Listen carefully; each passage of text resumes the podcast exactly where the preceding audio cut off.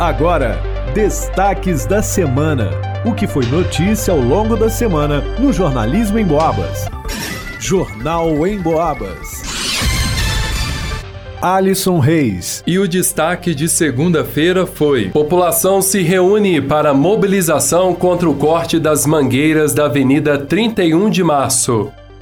Protestar contra o corte das mangueiras da Avenida 31 de Março, traçar estratégias para a mobilização do movimento, inclusive no que se refere à realização de uma audiência pública sobre o caso na Câmara Municipal, por algumas das discussões propostas pelo grupo no início dessa semana. A Patrícia Monteiro, uma das ambientalistas presentes no manifesto, estava no local, ajudando na confecção dos cartazes. Ela afirmou que a colônia do Marçal não pode perder o seu potencial verde, que conquista tantas pessoas. Então, primeiro que a colônia é queridinha nossa, né? Que é um lugar que quem veio morar na colônia veio por causa de árvores, de passarinhos, de um, de, uma, de um ambiente mais saudável. E é lógico que o progresso já chegou, e se a gente não preservar o que já tem aqui, a gente vai ficar como se fosse numa grande cidade sem essa coisa que traz uma, uma paz e uma saúde para todos nós. Essa é a primeira, primeira questão, né? E a segunda é essas árvores que trazem uma história. Né? Tem pessoas aqui, tem um neto de uma pessoa que plantou uma dessas mangueiras. Tem 100 anos que ela plantou uma dessas mangueiras. Então, é a história, é, é a vida dessas pessoas. Adenor Simões, ex-vereador de São João Del Rei, comentou as sugestões que pensou para o local.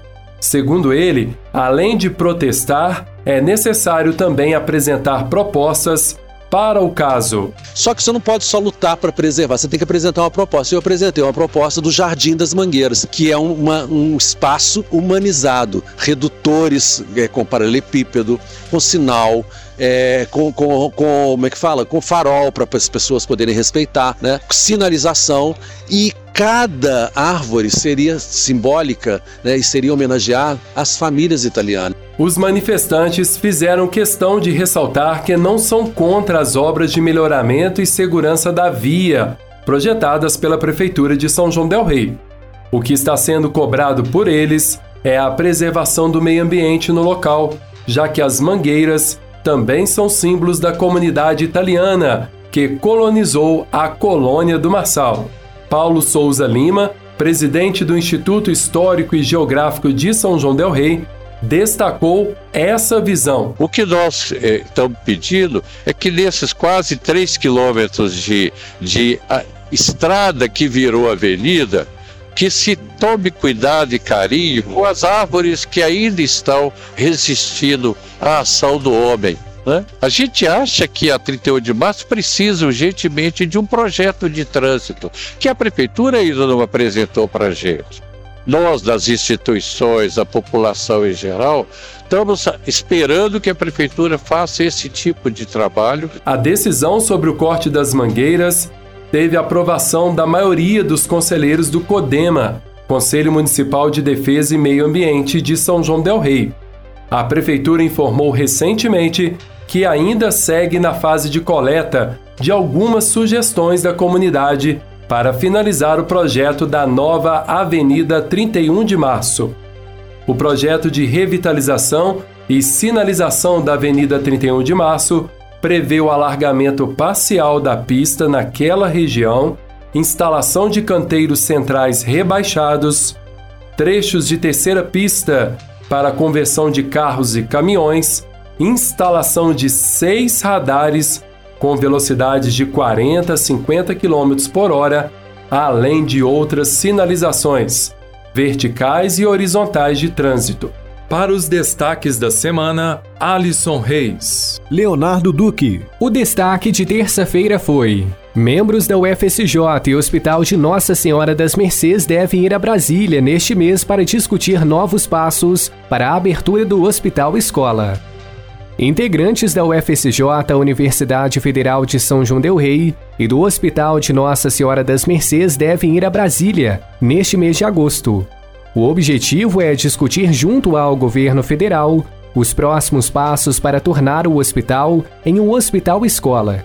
Quem explica é o reitor da UFSJ, Marcelo Andrade. É, uma primeira questão é conversar com a CESU, a Secretaria de Educação Superior é, no MEC, a própria DDS, que é a Diretoria de Saúde, né, de Educação e Saúde, no MEC, para entendermos os passos que temos que dar. Essa é uma ação, então, junto ao MEC. Uma outra ação é junto ao Ministério da Saúde, também, para podermos entender todo esse processo de construção do hospital, é, de um hospital de ensino. Né? Temos uma portaria a 285 que deve ser seguida, é, atender a todas as demandas que essa portaria coloca. Feito isso, nós estamos aptos né, a solicitar categoria de hospital de ensino.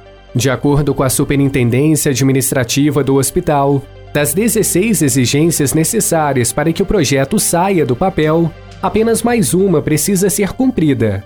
É a que solicita a oferta de pelo menos dois tipos de residências médicas, a principal intenção em transformar o hospital em uma instituição de ensino é auxiliar na formação de médicos especializados, exatamente por meio das residências médicas. O reitor Marcelo ressalta que será uma grande conquista para os alunos. É uma forma da gente ampliar o campo de prática. Né? Os cursos de medicina que foram abertos pelo país têm enfrentado dificuldades no campo de prática. Por vezes, temos que mandar até os alunos para outros municípios para essa é, atuação. Tendo o hospital de ensino, né, é, esse campo de prática pode se ampliar e esses alunos podem atuar aqui mesmo São João del Rei. Então, a ideia é que os nossos alunos possam ser mais atuantes aqui no já são né, muito atuantes. Positivo também para o hospital, que passa a receber mais recursos para a melhoria da infraestrutura e para a comunidade. Aí o hospital também uh, contribui na formação desses novos profissionais e passa a receber subsídios para também desenvolver essa atividade. Claro que são subsídios financeiros que podem ajudar uh, na infraestrutura, equipamentos, na ampliação de atendimentos, enfim. Então, acaba beneficiando tanto a nossa instituição quanto o próprio hospital. A parceria entre o hospital e a UFSJ foi firmada antes mesmo da pandemia, em formato de cogestão. Além do projeto Hospital Escola, outras iniciativas estão em andamento. Para os destaques da semana, Leonardo Duque. Você está ouvindo os destaques da semana no Jornal em Boabas. Leonardo Duque. O destaque de quarta-feira foi: situação penal de cerca de 1.200 presidiários em São João del Rei deve ser reavaliada durante mutirão carcerário. O CNJ Conselho Nacional de Justiça promove neste mês de agosto mais um mutirão carcerário. Em São João del Rei até o próximo dia 24, o processo penal de cerca de 1.200 réus presos deve ser revisto para possível concessão de benefício. Por exemplo, progressão de pena, liberdade provisória, direito a trabalho externo, entre outros. Em entrevista ao Enfoco, transmitido pela 92,7 FM em Boabas, mais informação. O juiz da segunda vara criminal e de execuções penais da cidade histórica, Dr. Hernani Barbosa, explicou como os presos provisórios podem ser contemplados. Com relação aos presos provisórios, a finalidade é verificar é, se existe algum processo é, com excesso de prazo e se verificar também se é o caso de, ao invés de manter a pessoa presa, substituir por medidas cautelares. O que, que nós podemos chamar de preso provisório? Para os efeitos da lei, preso provisório é aquela pessoa que tem um processo em andamento e sobre o qual ainda não há uma sentença condenatória, ainda em primeiro grau. A lei prevê um prazo para que o réu seja condenado ou seja absolvido, ou seja, para que tenha um pronunciamento judicial. Citou ainda a situação dos presos já condenados. Com relação aos presos que já foram condenados, a finalidade é rever para que verificar se existe algum preso que já está com benefícios vencidos. O que, que são esses benefícios vencidos? A lei prevê o sistema progressivo de cumprimento da pena: regime fechado, regime semiaberto, regime aberto e livramento condicional. Para cada uma dessas etapas, a pessoa que está condenada tem que preencher requisitos objetivos. Esses requisitos objetivos é o tempo de cumprimento da pena a lei prevê, tem que preencher também os requisitos subjetivos, que é o bom comportamento carcerário. Os trabalhos vão ser intensos em São João del Rei, para que todos os processos sejam revistos até a data estipulada pelo CNJ. Cerca de 50 a 60 vão ter de ser avaliados por dia. Segundo o Dr. Hernani, não devem ter muitas concessões de benefícios ou mudanças na situação dos apenados da cidade. Isso porque, todos os meses, os processos em andamento já são reavaliados para evitar acúmulos ou excesso de prazo. Diversos órgãos contribuem com mutirão, por exemplo, Ministério Público, OAB, a Ordem dos Advogados do Brasil e Defensoria Pública. Para os destaques da semana, Leonardo Duque. Isabela Castro. O destaque de quinta-feira foi: expectativa era aplicar em 5 mil imóveis de São João Del Rei a tecnologia Aerosystem para combater o Aedes aegypti, diz coordenador do setor de endemias. São João Del Rei vive um momento preocupante com relação aos números confirmados de dengue e chikungunya no município. De acordo com os dados do mais recente boletim epidemiológico divulgado pelo setor de endemias da Secretaria Municipal nesta sexta-feira, dia 4 de agosto, a cidade registrou 868 casos positivos para dengue e 279 casos positivos para chikungunya. Diante desse cenário, a Secretaria de Saúde de São João del Rei, por meio do setor de epidemiologia, iniciou no mês de junho deste ano a primeira etapa de aplicação do sistema Aerosystem, a tecnologia consiste no uso de um inseticida na fórmula de aerosol, que tem como finalidade reduzir os índices de infestação do mosquito Aedes aegypti e proporcionar uma barreira de contenção na disseminação de casos das doenças transmitidas pelo mosquito. Uma vez que a aplicação é realizada dentro das residências onde o mosquito está abrigado e à espera do momento oportuno para fazer uma nova vítima. Essa ação foi dividida em duas etapas para contemplar diferentes bairros da cidade. Além disso, em cada uma dessas fases foi estipulado um número aproximado de residências que seriam atendidas com a aplicação do produto, como explica o coordenador do setor de endemias, Herbert Jacques. Na primeira etapa que a gente fez, a gente programou aproximadamente 2 mil imóveis né? e nessa segunda etapa a gente fez uma programação de aproximadamente 3 mil imóveis. E então no total são duas etapas totalizando 5 mil imóveis. Essa é a previsão da gente atingir 5 mil residências com a borrifação da Aerosystem. Contudo, a expectativa de aplicação do Aerosystem dificilmente será atendida, afirma o coordenador. Ele ainda esclarece o motivo principal pelo qual a ação não conseguirá atender os números previamente estabelecidos. Mas só que teve uma baixa aceitação da população, né? Eu não vou saber agora no momento de fazer o levantamento de quantas a gente atingiu dessa estimativa, mas foi um percentual abaixo do que a gente esperava.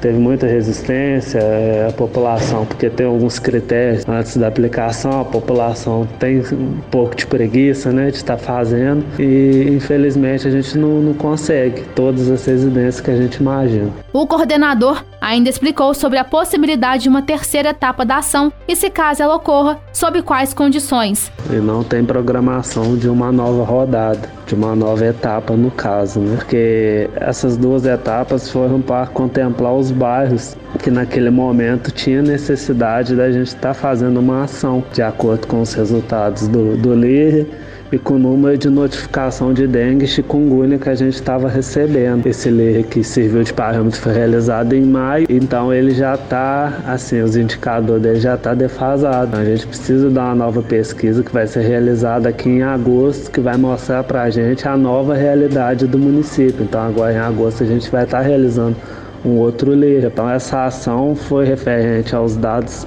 passados de maio, as notificações antigas, né? Então, assim, não tem uma previsão, a, a, ser, a não ser que esse ler nos mostre alguma coisa que espere continuar a ação, expandir ela para o restante da cidade. Ebert afirmou que as demais ações de combate ao mosquito Aedes aegypti, já realizadas anteriormente no município, continuam sendo feitas pelo setor de endemias. Para os destaques da semana, Isabela Castro. Gilberto Lima. E o destaque desta sexta-feira foi: jovens foram vítimas de disparo de arma de fogo na cidade de Tiradentes. Um jovem de 17 anos, morador do bairro Cuiabá, na cidade de Tiradentes, foi assassinado. Uma pessoa que ouviu os disparos entrou em contato com a polícia, mas quando a equipe chegou, o jovem já aparentava estar sem os sinais vitais. O fato ocorreu na rua Maria Augusta do Nascimento. O jovem foi identificado como sendo Hugo dos Santos Paiva. A cerca de 50 metros de distância da vítima estava um outro jovem de 18 anos caído no chão, se queixando de dores e alegando que também foi vítima de disparo de arma de fogo. O SAMU foi acionado e levou o jovem de 18 anos para a Santa Casa de Misericórdia de São João del Rei. Ele foi alvejado por dois disparos que atingiram a perna esquerda e a região lombar. De acordo com a perícia técnica, a vítima fatal foi atingida por um disparo no peito e outro na região lombar. O corpo foi levado para o IML de São João del Rei. Através de câmeras de segurança foi possível observar que as vítimas foram surpreendidas na rua Alvarenga Peixoto por dois indivíduos armados que estavam escondidos próximos a um beco. Após o crime, os infratores correram. Os dois portavam armas de fogo. Os criminosos estavam com o rosto coberto e usavam calça comprida, blusa de frio com capuz e touca ninja. Os principais suspeitos seriam dois jovens de 15 e de 18 anos. Eles foram levados para a delegacia de polícia civil para apuração dos fatos. As armas de fogo não foram localizadas. Para os destaques da semana, Gilberto Lima. Jornal em Boabas. Você ouviu Destaques da Semana, o que foi notícia ao longo da semana no Jornalismo em Boabas.